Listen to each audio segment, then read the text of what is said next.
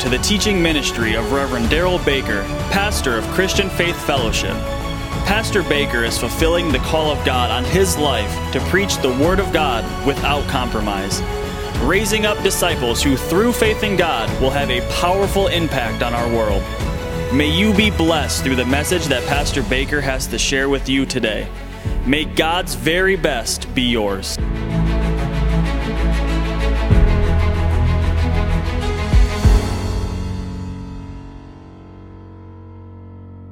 Go to Romans chapter 5. Romans chapter 5. I'm going to go back here and pick up where we actually began this morning, and then I'll, I'll pick up where we left off and catching up with uh, what we're getting into in this brand new series. By his stripes, you are healed. Say, I am. I am. By his stripes, we have been healed. Jesus has provided healing for us.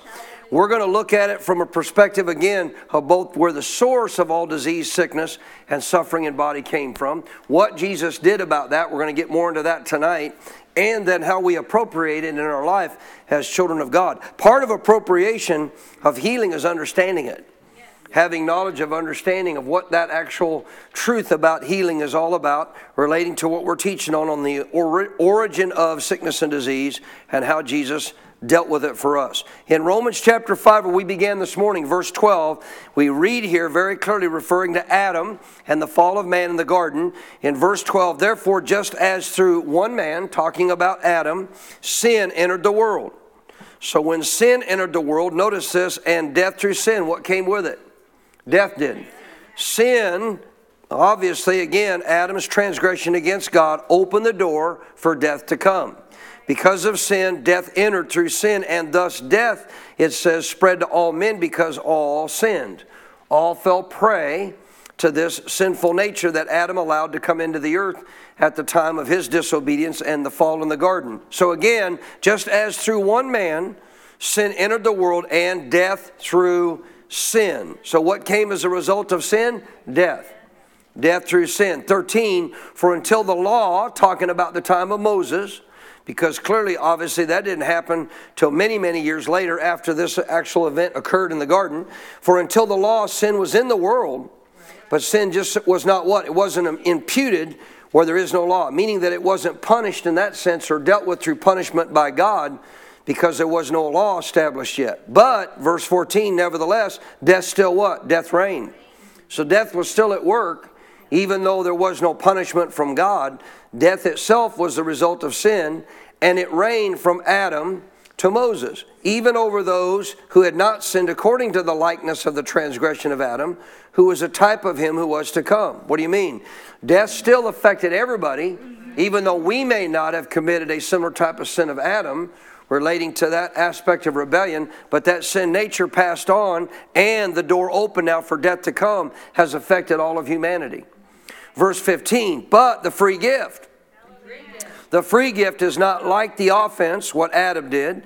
For if by one man's offense many died, death being the result, much more the grace of God and the gift by the grace of the one man, Jesus Christ, abounded to what? It abounded to many. What was that gift again? This is the gift of righteousness. Verse 16, and the gift is not like that which came through the one who sinned. For the judgment which came from one offense resulted in what? Condemnation. Condemnation, again, just simply means the, ter- the, the aspect of the punishment deserving of the sin committed, therefore, separation from God. What came because of this? Condemnation. But the free gift, which came from many offenses, all the sins that have been committed because of that sin nature, resulted in what? Justification being justified by God, referring to the fact God looks upon us through this gift of righteousness just as if we never sinned. Justified means declared righteous or right with God. 17, for if by one man's offense, Adam's sin, death did what? Reign. Death reigned through that one.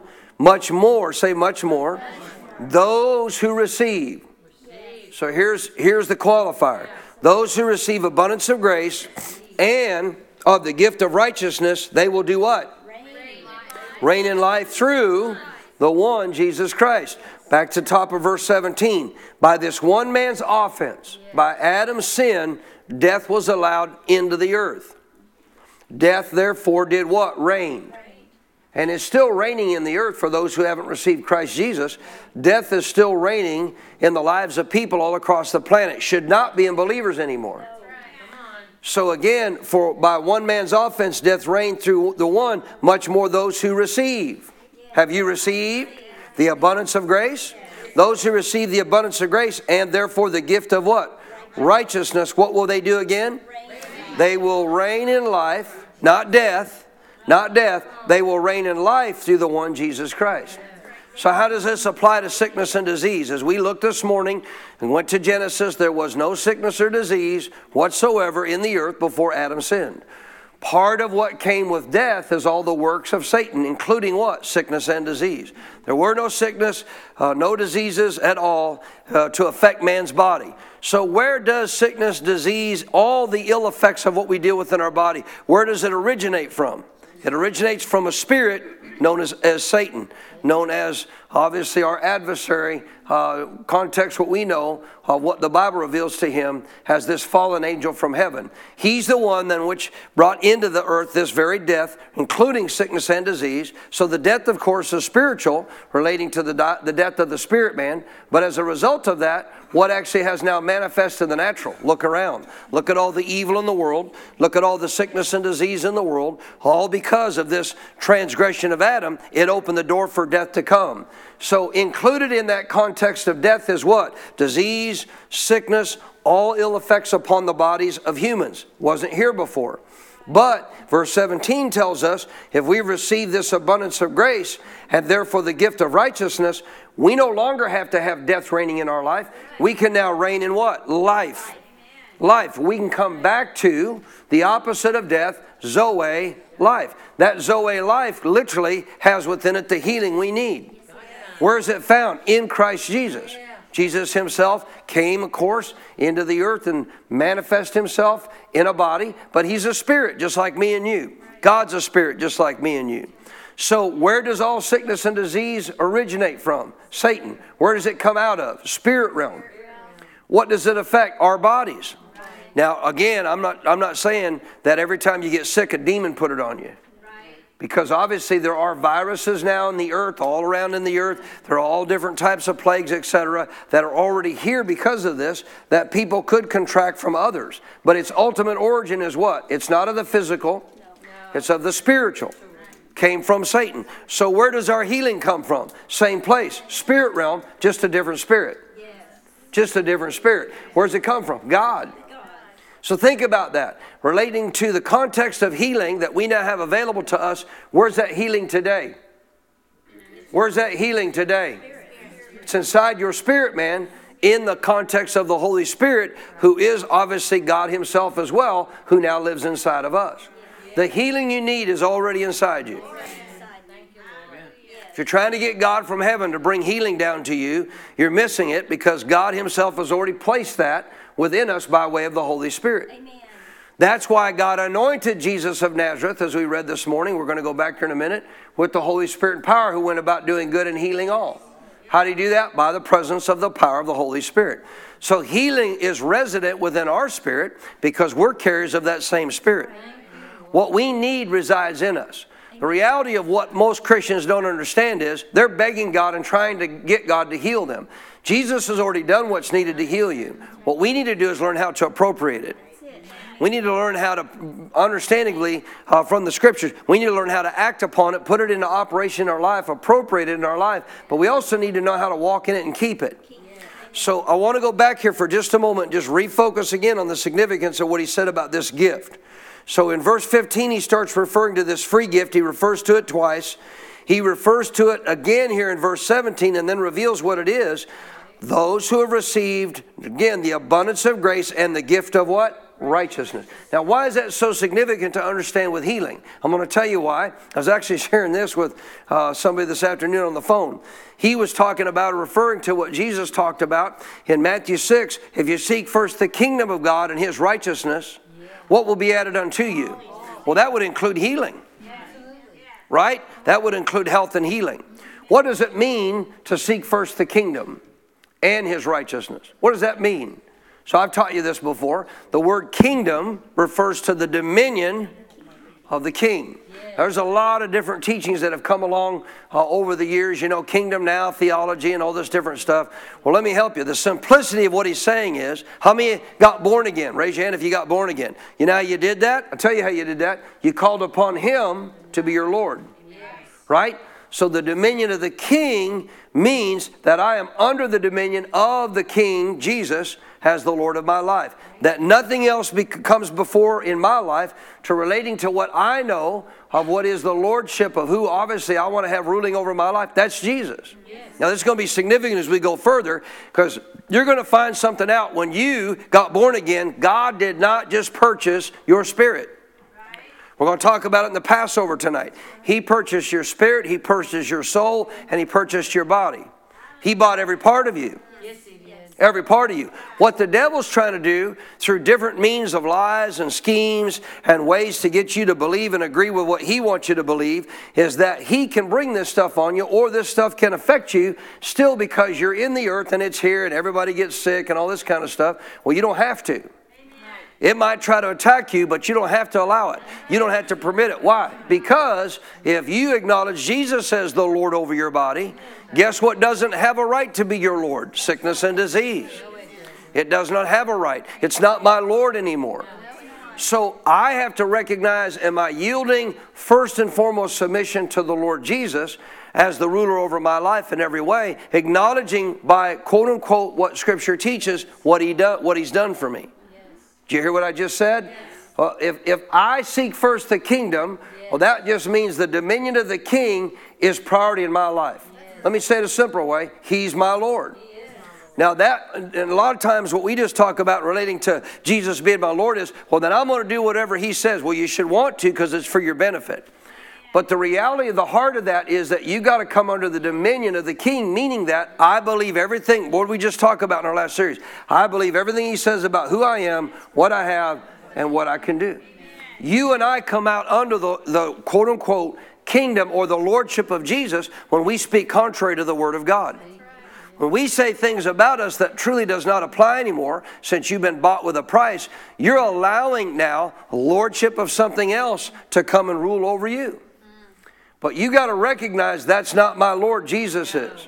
So I have to learn to address anything in my life that wants to try to take rulership, in this case with healing, in my body. It does not belong there. And, re- and recognize and acknowledge and deal with it. You're not my Lord over my body. Jesus is Lord over my body. That's acknowledging the Lordship of Jesus. And he said, make that a priority and his righteousness right? Seek first or make the priority of your life the lordship of Jesus and his righteousness. So, what does it refer to in relating to making his righteousness a priority over everything else in my life? Well, a lot of people would say doing what's right in the sight of God. I'd agree with that. I don't disagree with that. But the heart of that is this is a gift. This is called the gift of righteousness. How do I reign in this life? Through this gift of righteousness. I have to change my thinking to recognize that the way I think, priority of my life, is that because I have already been given this gift of righteousness, you ready? I have a right to all that Jesus purchased. I don't earn it. I don't in any way prove to God that I'm worthy of it, that I deserve it. Many Christians aren't healed because of things they've done, things that's happened in their life, and they say, Well, God, I'm sorry for what I did. I know I probably am not going to get healed because of these things I've done. It, listen, if, if you honestly had to earn your healing, then you could have earned your salvation. So, seeking first the kingdom is I acknowledge His Lordship over every part of me, not just my spirit. I acknowledge His Lordship over my soul, mind, will, and emotions. I ignore, acknowledge His Lordship over my body. Meaning that nothing in my body that's not of God has a right to be there because I'm going to acknowledge Jesus as Lord over my body. He didn't just shed blood for me to have a new spirit, He shed blood for me to have a renewed mind and have a healed body. I've got to acknowledge that. And I got to know that the reason I have a right to that is because of what He did, not what I did. If you are going to continue to focus upon trying to get healing based on what you have or haven't done, you're not making God's righteousness a priority over your life to say, you know what, this was a free gift. And because I now have the gift of righteousness, right, being right with God, guess what that means? I have a right. Yes. You listening? I have a right to all that God provided. Are you an heir of God? Yes. So, in the natural, I mean, if you're an heir of somebody in the natural and they wrote you in their will, they gave you something of an inheritance in the will because they wanted you to have it and they pass away, do you get it because you earned it? No. Why do you get it? Because it was given to you. Let me, let me tell you why you get it. You have a right to it. What gives me a right? They wrote me in the will. Right. They said that belongs to me. And therefore, legally, I have a right to what they wrote in that will. Legally. Legally, in the spirit realm, because you have righteousness, you have a right. You have a spiritual, legal right to what Jesus died and paid for. Why? He wrote you in the will, called the New Testament. In that New Testament, guess what? In relationship to a natural will, there's usually shedding of blood, somebody dies, whatever. Well, Jesus died. And he ratified that covenant, ratified that will, wrote you in it, told you what you have. So the reason we get a right to all that is not because of what we have or haven't done, but because we've been made right with God. How do I know? Because I've been born again. So if you don't acknowledge this righteousness, this gift of righteousness, how are you going to reign in life? You won't. Because you don't realize I have a right to that. It really is not based on what I've done. It is not. Amen? There's things you can do to hinder you from walking in it that will hinder your faith or belief in God. But in the eyes of God, it's been written in His will. So it's yours. It's yours by birthright. Healing's yours whether you know it or not. It's yours by birthright. Read it again. Once more. I'm not, I'm not trying to belabor the point. I'm trying to get this across to you. Verse 17. Because of one man's offense, Adam's sin, what reigned? Death did. But Jesus changed that. Much more then, those who receive the abundance of grace, what Jesus offers, and the gift of righteousness, notice they will reign. Not in death, in life. Opposite of death. What's the opposite of death? Zoe life. Zoe life does not include sickness and disease. God's not sick. God has no disease. Jesus does not obviously offer you sickness and disease. He offers you life as God has it. How? How do we uh, reign in this life? Through what the one, Jesus Christ, meaning through what Jesus did or accomplished for us. Verse 18, therefore, as through one man's offense again, judgment came to all, resulting in condemnation, proper, rightful judgment, even so through one man's righteous act, not yours. What Jesus did. Through one man's righteous act, the free gift, talking about righteousness, came to what? All men, resulting in what? Justification of life. I have been justified to this life. I have been justified by God to this life, to have this life that He's offering me, Zoe life. For if by one man's disobedience, 19, we were made sinners, so also by one man's obedience will we be made, be made what? Righteous. Which means I now have again what? Rights. I have a right. Say it, I have a right to what Jesus provided for me. Let's talk about, because we're on talking about healing. Say, I have a right for my body to be completely healed and made whole. You have a right to it. Jesus purchased it, paid the price for it. You have a right to this because of the gift of righteousness. Verse 20 the law entered that the offense might abound. So the law came to simply reveal the need of a Savior. Simply acknowledging that we've all obviously sinned, the offense might abound. But where sin abounded, what was the result? Grace abounded what? Much more so that as sin reigned in death, even so grace might reign through righteousness to enter to excuse me to eternal life through Jesus Christ our Lord. Now eternal life's not just in heaven. Eternal life means Zoe, that's eternal. It's not just for today, it's for tomorrow. It's for the next day, it's for the next week, the next month, the rest of your life, and on into eternity. Say, I have a right to what Jesus purchased for me. So death came, verse 12, as a result of what? Sin.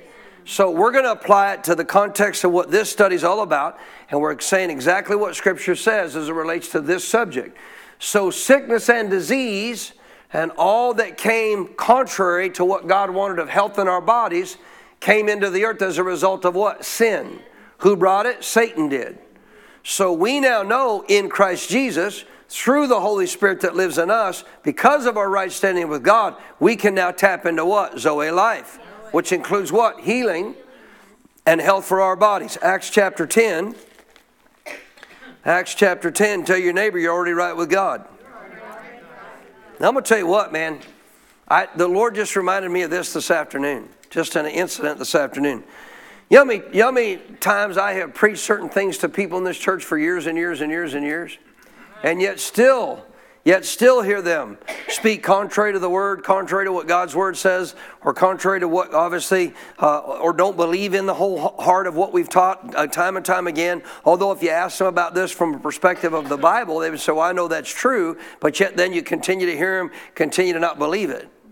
And that contrary to it. So, basically, how many times you can hear this and still not apply it? Still not walk in the light of it. So understand this is available to every believer. When the blood of Jesus was shed, guess what? You, now that you've received Christ, were written in that will, and you now have a right to what's in the will. Amen. Acts chapter 10. Acts chapter 10. So back here again to verse 34, Peter talking to Cornelius and those of his family, talking about receiving the salvation that God offers, opened his mouth and said, In truth, I perceive God shows what? Tell me out loud, please. So he has no favorites. He doesn't heal certain ones like the Hagins and him only. You listening? He doesn't give divine health to certain ones like John G. Lake and him only. No. How did John G. Lake walk in this? How did Kenneth Hagin walk in this? How did Lester Sumrall walk in this? You know what they learned? I have a right. He purchased my body. Devil has no longer a right. The devil no longer has a right to, to put these things on my body. Therefore, I have a way to circumvent it through my righteousness through Jesus Christ. So God shows no partiality, 35, in every nation among all ethnic groups, doesn't matter your background, whoever fears him, reverences, honors, adhere, uh, uh, adores, and obviously clearly respects him, works righteousness, and is accepted by him. How do you actually work righteousness? By receiving Jesus. You receive Jesus, you get what? The gift of righteousness. 36, the word which God sent to the children of Israel, preaching peace through Jesus Christ, he is Lord of what? All. That word you know, which was proclaimed again through all Judea began from Galilee after the baptism which John preached. How God did what? Anointed Jesus of Nazareth with the Holy Spirit. So let's find out how God fixed the, the actual death problem relating to sickness and disease. How did God initially with Christ, while he was here, fix this death problem with, with uh, sickness and disease? God anointed Jesus of Nazareth, and he went about what? He went about with the Holy Spirit and power, right? doing good and healing what? All who were oppressed by the devil, for God was with him. When Jesus said, It's to your advantage I go away, the reason that's true is because if he hadn't died, if he hadn't paid the price for our sin, how would we still get healings? Got to come from the Spirit, got to come from God. You'd have to go find him, you'd have to get to him. But now that we've all been made right with God through salvation, we now have that same Holy Spirit living in us. Say healing. Put a hand on your heart. Say healing is in here now. All the healing I will ever need is in here now. See, a lot of people, they'll go to get prayer. You know, they'll have somebody to pray for them. They're trying to get it from them. Now, it's true, another believer who has the Holy Spirit, who releases faith for you and exercises faith with you, can see that power flow out of them and flow into you to heal your body. I'm going to teach in this series, though, some significant things of how to appropriate healing, and you're going to find out that as you've been walking with God for a period of time, I'm going to say it tonight. I didn't want to say it this morning, but I'm going to say it tonight. Brother Hagin said the Lord taught him. He said that the average Christian still wants to get anointed with oil and hands laid on them for healing, even after they've been walking with me for years. But they all of a sudden realize it doesn't work that way anymore and yet they don't seem to want to figure out how it works. They just accept it as a fact that I guess I'm not going to get healed this time, when in fact healing was provided and already purchased by Jesus Christ. We got to learn, God wants us to grow up, learn how to appropriate for ourselves the healing work of God because the healing's already in you. It's already in you. So this is something that he taught him. The reason Brother Hagin walked in such strength of health and healing, he kept feeding on scripture about healing. And therefore, as you're going to see, he kept taking the medicine of God's word every single day, which brings healing consistently to your body. So again, verse 38 God anointed Jesus of Nazareth with the Holy Spirit. Say, I've got him. And therefore with power, because he's that very power. And he went about doing good and healing all who were what? What were they?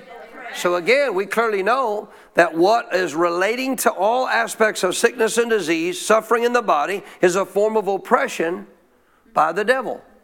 Why? Because if Jesus is your Lord, somebody is trespassing. That's right. If Jesus is Lord of your, over your body, somebody is trespassing. That would be called a form of oppression. Meaning what? They don't have a right to be there. They don't have a right to be there. And therefore, they're doing what? They are actually, what the Bible calls, they're actually causing a form of oppression upon your body that doesn't belong there. Because clearly, you and I, understanding Zoe life again, have been delivered from the power of death including sickness and disease. So when it tries to come to my body, it doesn't have a right to be there. I got to learn how to deal with that. So again, we know that he went about doing good and healing all. In the in the garden, we talked about this. Doing doing good, excuse me, is what receiving what God has for us, healing. And God told them in the garden that if you eat of that tree of the knowledge of good and evil, you will be like me to know good and evil. God never wanted us to know evil. Evil includes that death or sickness and disease. But thank God we can now get rid of that in our life and we can once again receive all that's good. Amen? Go with me to 1 Corinthians 11, where we left off this morning. 1 Corinthians 11. So in 1 Corinthians 11, Paul here is talking to the Corinthians about what we know as communion. We call it communion because it does mean to be one with. It reminds us we are one with the Lord. We are to receive it as a type of representation of what was originally known as the Passover. Passover. So let's just try to transport ourselves all back a couple thousand years ago. Jesus still on the planet. All of us are his disciples, and he's called us to the upper room. What is going on right at this time in which they are going into the upper room? Passover is there. Passover is actually going to be the next day, but he's going to have that Passover meal late that evening with his disciples because the next day, on the very day of the Passover, he's going to become the ultimate Passover lamb. So, with that thought in mind, they're not about to take communion in their eyes. They're about to receive what? The Passover. So, let's think about that, and let's think about that every time we receive communion because the communion is acknowledging what's representate what is represent, represented by what we acknowledge as the Passover. Let's go back to the Passover for a minute. So, what was the Passover all about? Well, children of Israel were in bondage to Egypt. What was Egypt a type of? The world. Who's the God of this world? 2 Corinthians 4 4? Satan is. That includes what? Death and sickness and disease. So, Egypt is a type of the world. Did God deliver them from it? Yes. He did. And when he first delivered them from it, what did he do? He told them on the night that they were about to step out of Egypt and be delivered and set free and head to the promised land, what did he tell them to do? Go find a lamb. That lamb had to be without blemish, without spot. You are to roast that lamb in fire. You are to eat all of the lamb, every bit of it, none of it left. Anything that he said was left had to be then burned in the fire. And then you take the blood and you put it both on, on each side of the doorpost and over the lintel on the top of the house. Notice three spots. And he said, What I'm going to do is I'm going to permit a form of judgment to come over Egypt, which will cause physical death, physical death to the firstborn. And he said, But it will pass you by. What's going to pass you by? Death will. What's in death? Sickness and disease. This will pass you by all because you obeyed me by doing what? Roasting that lamb in fire, eating every bit of it, and putting the blood, therefore, over the doorpost.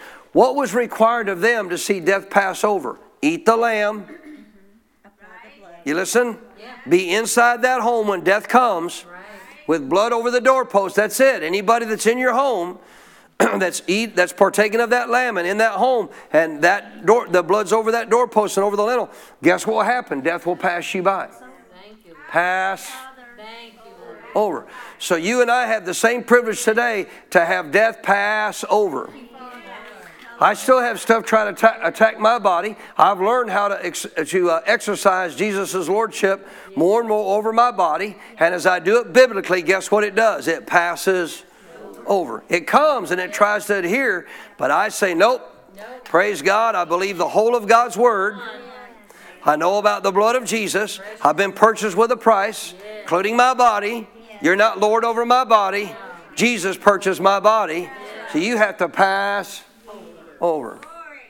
So, this is what Jesus was doing, part of what we see in the Passover. Clearly dealing with sin as well, because we know that death came as a result of sin. Because he's addressing the sin issue, he's also addressing what came with it. In dealing with man's sin, taking our sin upon himself, what's he doing? He's also taking away sickness and disease because death was the result of what? Sin. So, as he's addressing the sin problem, he's dealing with everything else that goes along with it. And in our redemption, Galatians chapter 3, verse 13, Christ redeemed us from the curse of the law. There are three primary things that we've been delivered from. And they're significant for us, as I said this morning, to keep learning, never stop learning about, and walk in the light of, if you want to walk in the benefit of all God wants for you in this life. One, spiritual death. Spiritual death refers to the fact you've got a new spirit. So you got to constantly renew your mind to be able to do what? Be governed by this new spirit, man to see yourself as a spirit because that's what you and I walk in as a, as a relationship of now spiritual life. I was once in spiritual death. I now have a new spirit. I've now been given what? Spiritual life. So, re- reality of what we've been redeemed from is spiritual death. Why? Because I've now been given spiritual life. And with that came the Holy Spirit who lives inside of me, who is the power of God, and therefore the healing of God as well. Not only did He redeem us from spiritual death, He also redeemed us from what? Sickness, and disease. Sickness and disease is a part of what we know. The Bible talks about Deuteronomy 28, curse of the law.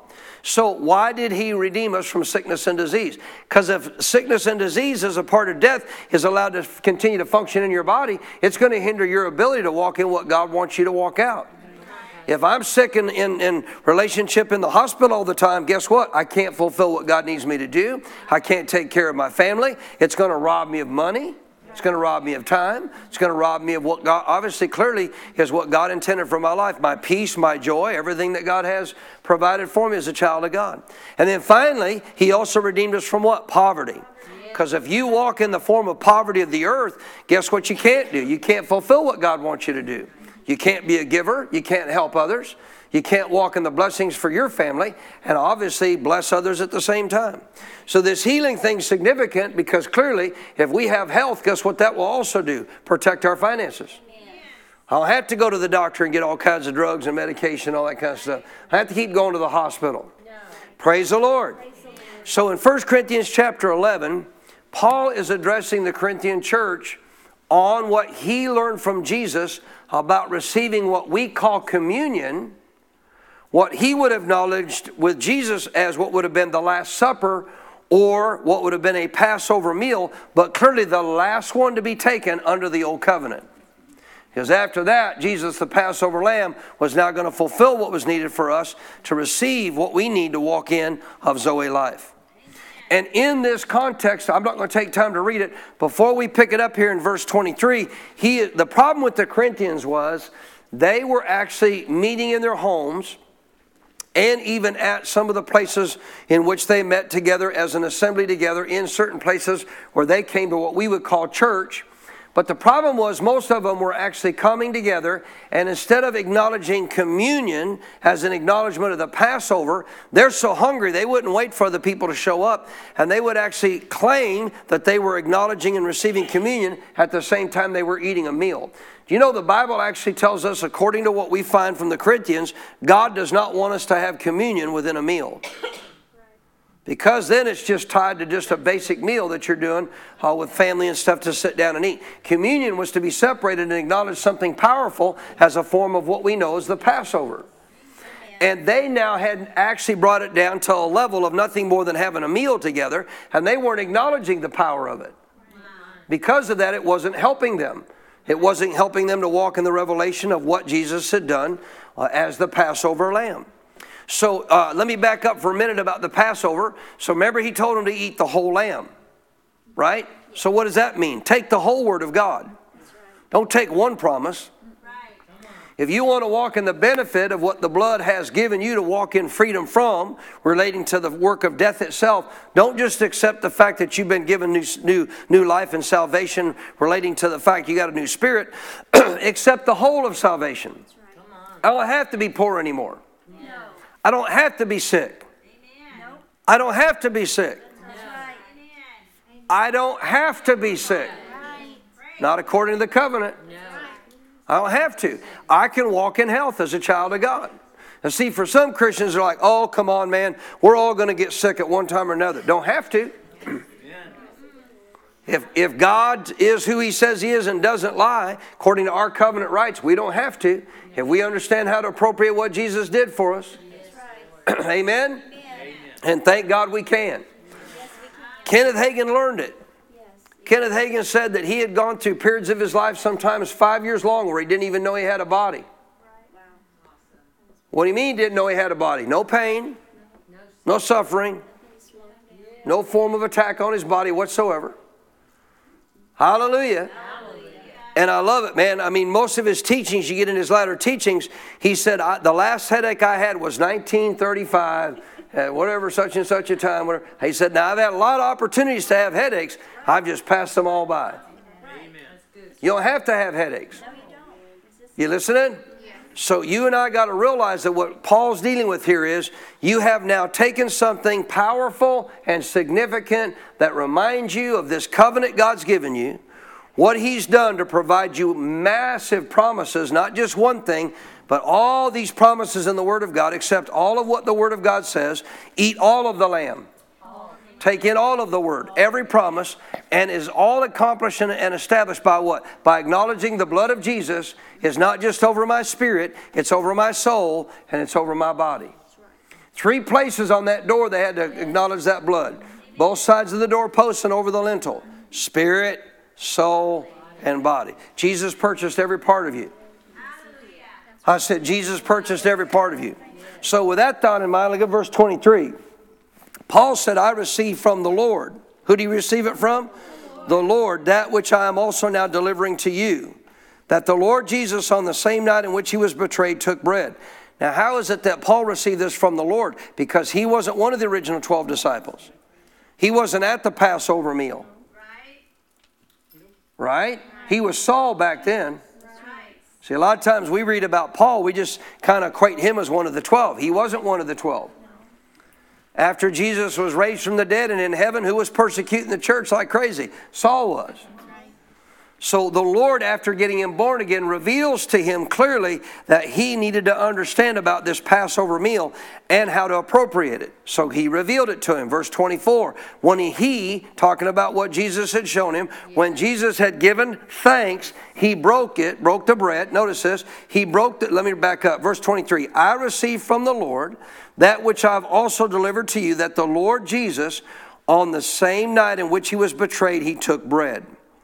And he notice he had given thanks and he broke it and he said, Take, eat, this is my what?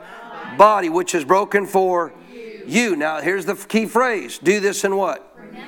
So you do this in remembrance of me. When you receive communion, you acknowledge and recognize the Passover meal, what I accomplished as the Passover lamb, to fulfill for you what was needed for all that's comprised of death to pass you by. That includes sickness and disease. And clearly, he starts off here with the bread, referring to what? Referring to his body, which we know Jesus clearly said in the Gospels man doesn't live by bread alone, but by a few words from God. No, every word from God. Eat the whole lamb. Amen? So the body representing, uh, excuse me, the bread representing his body and representing the fact that it's referring to him personally. He is the Word. We accept all of what the Word says we have available to us. And when we receive that broken bread, what are we being reminded of? What he did. You do this in remembrance of me. Now, what do you mean remembrance of me? Okay? So we no longer look at it, and this is the problem with even people in church today with communion. We really need to get the picture that as we receive communion, we are actually joining together with the Lord in the Passover meal. You listening? Because this is representative of what he did with his disciples. And therefore, in that Passover meal, what should, be, what should we be reminded when we're partaking of the bread? I'm remembering that Jesus, the Word of God, all that He has spoken of and all that He has promised, I have a right to because, because He was the Passover lamb. He's fulfilled what's needed for all of death to pass me by. So every promise he's given me in the word under this new covenant, I now have available to me because of what he accomplished by giving of his body. So I'm remembering him, not me. 25. In the same manner, he also took the cup after supper, saying, This cup is the new covenant in my blood. So that's, that's significant to me and you. Why? Because it's talking about the will and testament of Jesus Christ. Say, I'm written in the will. What puts you in the will? Your faith in the blood. Amen? So this cup is what? It's reminding me of the will. The will and testament of my Savior, Jesus Christ. And what does that will say I have a right to?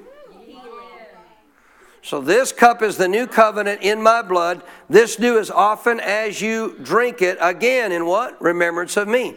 When we receive that cup, we should be reminded this is reminding us Jesus is and has and already been a relationship to the Passover lamb fulfilled, the ultimate Passover of his blood shed for me. Why? So that death could pass me by.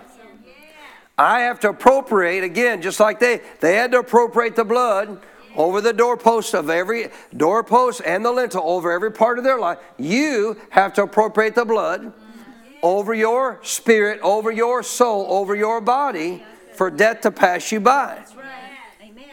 I've been purchased at a price. Not just my spirit, my soul, and body. What purchased me? The precious blood of the Lamb.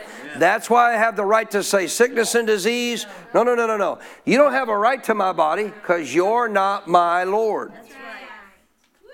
Jesus, my Passover lamb, mm-hmm. has already shed his blood to become Lord over my spirit, soul, and body. And I acknowledge because of the blood of Jesus, my body was purchased by Him. It belongs to Him. You don't have a right to my body. So, this is in context to receiving what we call communion. Verse 26 As often as you eat this bread and drink this cup, you proclaim the Lord's death till He comes. Why are we proclaiming His death? Because in proclaiming His death, we're acknowledging the Passover lamb has already been given. The Passover lamb has already been sacrificed. Meaning what? Nothing else needs to be done. Come on. For me to receive what I have a right to as a child of God. What I have a right to in the will, nothing else needs to happen for me to receive what He's put in the will for me to have, other than me acknowledging it and receiving it by faith. Amen? 27. Therefore, whoever eats this bread, or drinks this cup of the Lord in an unworthy manner. Underline that. Yeah. Whoever eats the bread or drinks this cup in an unworthy manner will be guilty of the body and the blood of the Lord. What do you mean, guilty of the body and the blood of the Lord? You won't receive the very uh, uh, aspect of what God did to deliver you from being guilty of sin. You're no longer guilty of sin. You've now been what? Made righteous in the sight of God. You now have right standing with God. Well, what do you mean to receive this in an unworthy manner? What were they doing? They made light of communion now just by receiving it in a meal and not even together because obviously many would come in, as you're going to read in the previous verses. They would come into a house before others are in a meeting and they're, they're hungry. They're not going to wait for anybody else. They want to eat. And they just simply kind of in the midst of their little meal, kind of acknowledge in a simple way about the body of Jesus, but they're not really acknowledging what he did because now they're just putting it down into a position of a normal little meal. It's not a normal meal. It is something significant that relates to me and you that we obviously know Jesus fulfilled what was needed for death to pass us by.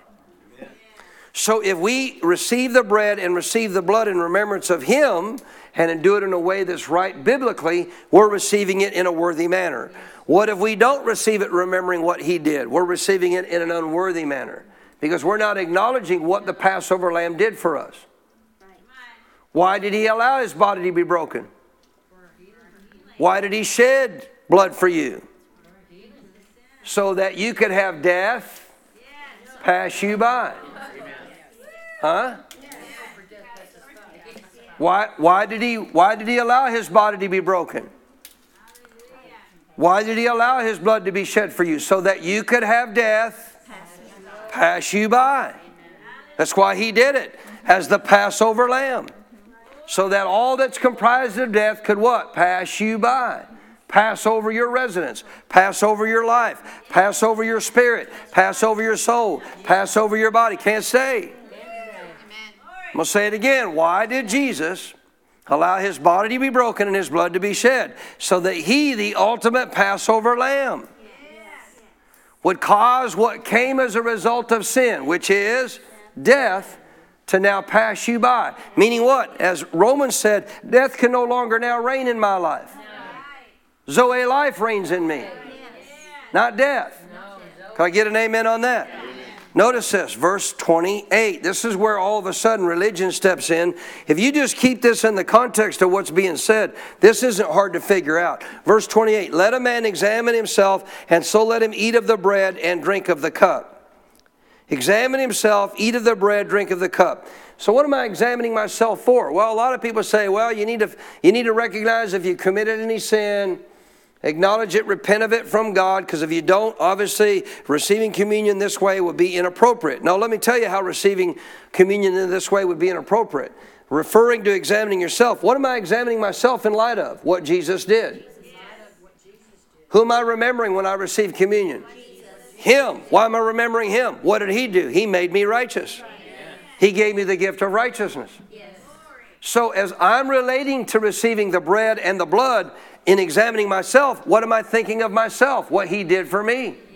I'm righteous. I'm receiving this bread and this cup, reminding myself I'm righteous. I have a right to what Zoe life now has available to me, and therefore death has to pass me by. If I don't examine myself in light of that, I'm not examining myself in light of what he clearly said we're supposed to do. If I'm to remember him, why would I be looking at my own self to see if I've sinned or not? I wouldn't be remembering him, I'd be remembering me. Be looking at what I've done. Totally contrary to what he just told you to do, what he learned from the Lord. But if I'm, exam- if I'm examining what the Lord did as I'm receiving communion, what am I reminding myself of and examining myself? Because of what the Lord did. Yes. Come on. I've been made righteous. I've received the gift of righteousness, which gives me what? The right to all that that Passover lamb purchased for me. I have a right because of that body broken. I have a right because of the blood shed. I don't earn it. I have a right to it because of what he did. If you don't examine yourself in the light of what Jesus did, you're not examining yourself properly when it comes to communion. You're not seeing yourself as a child of God who has a right to these already. You're trying to figure out a way to do what you got to do to deal with your sins in your life to get it. But Jesus already provided it. You're not the Passover sacrificial lamb. All of your good works are not going to equate to the Passover lamb. The Passover lamb's already given his life so that what? What why did he give his life? So that death could pass you by. Including sickness and disease. This is what he's trying to get you to remember about communion. That when you take communion, you're reminding that Passover lamb. You're reminded of that Passover meal. You're reminded that he was that Passover lamb. And just like back in Egypt, if they did what he said and partook of all of that, that lamb and put the blood on all parts of their door, guess what happened? Death passed them by. Jesus became that sacrifice. When you receive communion, you got to remind yourself the Passover lamb. Come on. The Passover lamb Jesus gave his body for me. I believe all of what he himself has accomplished for me. He's the word. And the blood that's already been shed covers every part of my life. By faith, I acknowledge it in Jesus' name. So anything of death that's trying to take advantage of my life has to pass me by. It doesn't have a right to get in my home.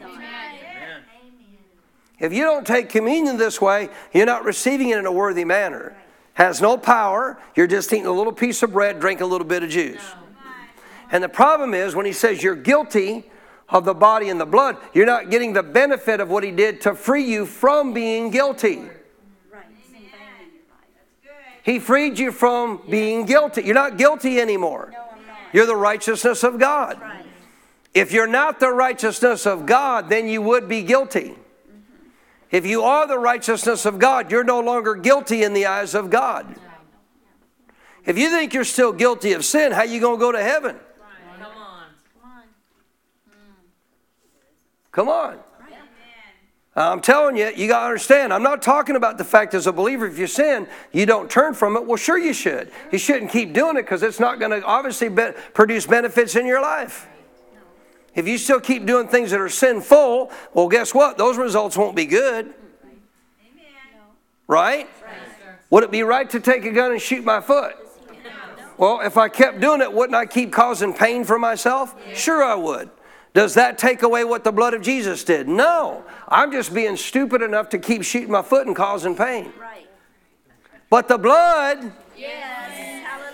Has been shed to cause the work of death to pass me by. Whose work is that? Satan's work. Not mine, not some ignorant, stupid thing I've done. That's right. See, if I still make a dumb choice and say, well, you know what? I'm going to have some rapture practice tonight. I'm going to crawl, crawl up on the roof after church. I'm going to jump off the roof and I'm going to see if somehow maybe I can float through the air. Well, guess what? I'm going to wind up with pain and maybe even in the hospital. Why didn't death pass me by? That wasn't a work of death. That was a work of stupidity on my part to do something dumb that I should have known better than to do. Right? But the work of death, sickness, disease, all pain and suffering as it relates to stuff in our body, can now do what? Pass me by. Why? Because the Passover lamb Thank you, Jesus. Thank you, Lord. has to pass me by. If I'll appropriate what I have been given, has right standing with God, so when I examine myself, what am I examining myself in light of? My new covenant. If I'm examining myself according to that new covenant, Romans 5, what am I examining myself in light of? The gift of righteousness. Seek first the kingdom. Come on, all these things I've been saying tonight. And his righteousness. Right? Now I'm acknowledging he's Lord over every part of my life because he shed his blood to do so. Because he purchased me with his blood. And therefore, I also am acknowledging my right standing with God. Yeah. And because I have righteousness, what do I have? Right. I have a right. I have a right for, for death to pass me by. I have a right to Zoe life. Amen. Not because of what I've done. No. Every person, if you doubt this, every person got, I've told you this many times, but it just goes over people's heads. They hear it. But every person in Jesus' ministry was not right with God. And yet, look how many got healed. Why? They just believe what he said. What if you started believing the Passover lamb's already taken care of the death? The three of you caught that. What if you start believing that the Passover, the ultimate Passover lamb, has now been sacrificed so that death could pass you by? This is why he had that Passover meal with his disciples, because he's trying to show them, I'm about to become the Passover lamb. And you receive this Passover meal in remembrance that death passed the Egyptian, excuse me, death passed the children of Israel by coming out of Egypt. And that was all because of what God told them to do with the blood of the lamb. I'm now that blood. And therefore, if you'll receive me and acknowledge what I've done, just like they acknowledge what God told them to do, Acknowledge the blood is not just over your spirit. You're not just born again. The blood of God has also done what? Given me the, the ability to renew my mind. I don't have to have a stressed out, worried, troubled mind. No, I have that blood over the soul of my uh, life as well. And I don't have to put up with stuff in my body that is comprised of the work of death. Why? Because the blood of Jesus has been shed Yes, for death. Some of you are going to get it. I'll just stay for a couple hours till we get it figured out. But the blood of Jesus has been shed so that death, including your body, because death it relates also to sickness and disease. So this is what he's saying about communion. He's just simply saying it's an example for us to be reminded of what we now have in Christ Jesus. So 28, examining yourself. If you've ever been told that it has to do with sin, there's no reference here to examine. If, if you were examining yourself in light of sin, guess what would be included in this verse? Well, you're to examine yourself in light of sin and then repent of it. That would be included. If you're to examine yourself in light of sin, guess what he would include in there? Well, you don't want to just acknowledge whether I've done sin or not. What do I then need to do? Repent of it. But that's not what this is referring to. Who are we remembering in communion? We ain't remembering you. Tell your neighbor, stop thinking about you in communion. Why? It ain't about you.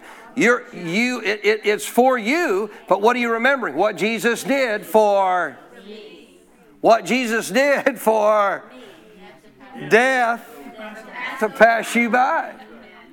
That's the whole purpose of the Passover lamb. You, some of you are getting it. Right. 29, you're still with me? He who eats and drinks in an unworthy manner eats and drinks what? Judgment to himself. He's not free from the judgment that God freed you from. You're allowing through deception. You're allowing through deception yourself to not be judged by God, but to allow a form of judgment to come, to come upon you. Not the judgment of God, but the enemy to take advantage of your life for what God already judged you for. God already judged your sins. In the body of Christ. He who eats and drinks in an unworthy manner eats and drinks judgment to himself, not discerning what? Underline that. See, the problem is you're not discerning the Lord's body. So if it's me examining myself in relationship to sin, does my spirit man sin? No. What sins? My flesh does. Soul and body. So wouldn't this be saying to me and you, if I'm to examine myself in light of sin, I would be discerning not the Lord's body, I would have to be discerning mine. But that's not what I'm supposed to be focused on. If I receive it in an unworthy manner, what am I not doing? I'm not discerning the Lord's body, what He did for me, giving His body, shedding His blood, so that, Death can pass us by. praise God, somebody's getting it. Hallelujah. So everybody who gets it right gets to come to the front row until the end of the night. When we get everybody on the front row, Pastor will be done preaching. This is important, guys. You have to understand what's in death, sickness and disease. But if you understand the power of this and learn how to apply it to your life, Jesus already did what's necessary for. He already did it. He was the Passover lamb. He's telling you, you got to remember him. You got to discern what he did. You got to have discernment. You got to have understanding of what he did to appropriate it. Yes. Come on. And if you have discernment and understanding of how to appropriate it, guess what will happen? Death will pass you by. Now, you might think that's funny. There you go. Come on. There we go. You, you might think that's funny, but this is critical. Why do so many Christians not get the benefit, even receiving communion, of what the Passover lamb did? Because they're not acknowledging Jesus already did what was necessary for. You already did it. What's my right? You've got to discern. You've got to discern the Lord's body. You've got to understand and discern and acknowledge what the Lord's body did for you. That includes His blood. Could I get a better amen? So, verse 29 if you're eating and drinking in an unworthy manner, what are you not doing? You're not acknowledging Jesus. You're not acknowledging what the Passover lamb did. And if you're not, you're eating, therefore, judgment to yourself, meaning what? What God freed you from and already judged you from. Guess what? Unfortunately, now is going to affect your life because you're not acknowledging, I've already been judged in that area. God's already judged me in the area of sin, and therefore, because He's already judged me in the area of sin, what came as a result of sin? Death did. And because He's already judged me in the area of sin, I've already had the issue of dealt, death dealt with. Yes. Yes. And if I now discern that and acknowledge what Jesus did, what will happen? Isn't that awesome? Yes. See, most people never get this out of communion. They never do. And that's the heart of the communion is acknowledging the Passover lamb has already done what was necessary for. Aren't you glad? So watch this. Again, he says in verse 29, if you don't eat it, if, if you eat it unworthy manner, you're going to unfortunately drink judgment to yourself. Not again, not discerning you, because you're not what? Discerning the Lord's body. So if I'm eating it or receiving it in an unworthy manner, what am I doing? I'm not discerning Discerning the Lord's body, acknowledging what he did for. Verse 30, for this reason, notice this, for this reason many are weak Not discerning the Lord's body. and sick. Many are weak and sick among you, and many do what?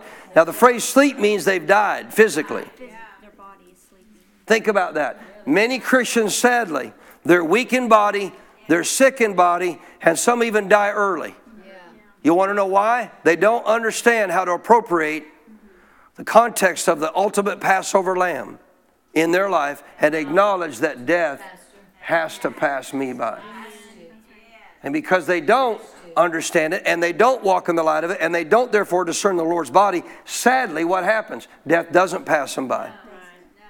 It latches onto their body, it attaches to their life, it attaches to their finances. You listening? Verse 31 For if we would judge ourselves, we would not be what? So again, what are we doing in judging ourselves? We're acknowledging who we already are in Christ Jesus. If we do so, guess what? Satan cannot now bring judgment upon us. You didn't hear me. Satan cannot now bring judgment upon us. Why? God's already judged me. 32. When we are judged, we are chastened by what? The Lord, that we may not be what? Condemned. with the world. Meaning that when we acknowledge Jesus already dealt with and took care of judging my sin, I therefore have already faced and dealt with the discipline necessary that comes from the Lord. And therefore, because I have, praise God, I am no longer being punished by God. It's already been dealt with. And if I will understand how to appropriate the significance of the body of Jesus and the blood of Jesus in my covenant rights as a child of God and acknowledge how to appropriate that in my life daily, guess what can happen relating to your body? Death will pass you by. It'll pass you by. Now, I've learned from Brother Hagin a lot of truths about this of how to appropriate it. The key that we got to figure out first and foremost is how does that relate to us on an individual level? There are multiple ways upon which you can appropriate healing. And reality, again, is that you don't continue to do the same thing that you did when you were a baby Christian because God expects you to grow up. So, the first thing we got to get a hold of is we got to get a hold of an understanding and a revelation that the Passover lamb, have we figured this out yet tonight? The Passover lamb has come. There is no more Passover lambs to come. What did it represent back there in, in the context of the children of, of, uh, of uh, Israel back in Egypt? That death cannot affect your home, cannot come in your home, cannot attach itself to you, cannot attack you, cannot overtake you. All you got to do is acknowledge what the Word of God says, eat the whole lamb. Every area of your life that you do not acknowledge what the Bible says that you have a right to as a covenant child of God, you're not eating that part of the lamb. Apply the blood. Amen. When you acknowledge all of what the Word of God says I have in this covenant with God, the whole Word of God's context promises in the new covenant, I have eaten all of the lamb, and I have to learn by faith now. By faith. To appropriate that blood. Yes. Because I'm not physically supposed to put blood over me. No. Like they physically had to put the actual blood of a lamb over their door. I must now, by faith, learn how to appropriate this blood over my life, including my body, so that death has to pass me by. It has no choice. Has no choice. The problem with this, I'll pick this up on Wednesday night. The problem with this is a lot of people are still judging themselves harshly when God's already judged you. They don't understand the power of, of acknowledging the Passover lamb in their life and what he did to cause this liberty to come to you. And because of that, Satan has continued. I mean, think how's Satan going to take advantage of my life, child of God? How's he going to do that in relationship to what Jesus already did for me? Ignorant of my promises, or or deceived by Satan to think that somehow this hasn't already already hasn't has not already fully accomplished what needs to be done. I want to show you these verses because we're going to get to them. We'll come back to 1 Corinthians 11. You know them. I'm going to read them to you. Isaiah 53. So when you think about that, you go to Isaiah 53. It's the most precise concise set of verses we have referring to the Passover lamb and what he accomplished. I'm just going to read it to you real quick, touch on it briefly, and then we're done. Isaiah for tonight, 53, Isaiah 53. I mean, we'll read more of it on Wednesday night. I won't pick it up in verse 4. Surely, absolute, guarantee, he has borne. What he bear? Our griefs. What's the word for griefs here in the Hebrew? Sicknesses. I don't why they translated griefs. Every single context of every Hebrew, lex, every Hebrew uh, uh, scholar will tell you the word griefs there is sicknesses. And he carried our what? Sorrows. Which refers to pains in the body, sicknesses and pains. And yet we esteemed him stricken, smitten by God, and afflicted. When? When he was on the cross. When he was going through the punishment of the, of the whipping post and on the cross. But he was wounded for what?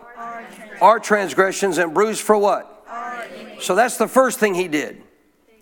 That's the first thing he addressed. What's the word transgressions referred to? Our sins. What's the word uh, iniquity referred to? The punishment our sin deserved. Guess what Jesus did? Jesus was wounded for my sin and the punishment that my sin deserved. Next thing, the chastisement for our peace was what? So, what I needed to get peace with God, no longer enmity between me and God, no longer hatred between me and God, totally erased, totally removed because I've been made righteous, was dealt with by Jesus. Yes. That chastisement, discipline needful, mm-hmm. is the phrase there. For me to have peace with God was what? Upon him. And by his stripes, by his stripes, we are healed. We're not going to be, we already are. Why? Because the Passover lamb has come. This written thousands of years before he would come. But he has come and fulfilled what was needed for. One more time. So, what do we got to do? Acknowledge all of what the Word says we have a right to in our covenant, every promise that He's given us, and learn how do we put faith now. Because we're not going to physically, don't go physically at home and put you know, blood over your door of your home and think that's going to work. No, we don't do that. We got to learn how now to appropriate by faith the blood of Jesus that's already been shed for us, to put it over our spirit, over our soul, over our body. And I'm going to relate it one last time to you. I'm going to get back on this on Wednesday night. What's the significance of acknowledging the blood that was shed? You ready? He purchased me. What's the key to appropriating the blood of Jesus? Knowing that I don't belong to me anymore. My spirit's His, my soul is His, my body's His.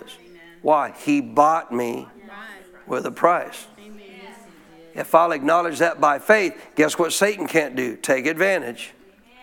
He cannot trespass. He cannot come upon the property that God purchased. He can try. But if I understand the power of the Passover and the blood, guess what I'm going to do? He might come on my property, but you know what I'm going to do? Kick him off. That's right. So you're a trespasser. That's right. See, some of you think Satan has a right to your life. No. You may say no, but a lot of times Christians actually acknowledge it through words they speak, That's through things they talk about themselves. Well, I don't deserve to be healed. None of us do, honey. They ain't a single one of us deserves to be healed. They ain't a one of us deserves to be born again. They ain't a one of us deserves to be forgiven. That's right. But we didn't get it because we deserved it. We got it because He chose to give it to us. The free gift of righteousness. Amen. Stand your feet.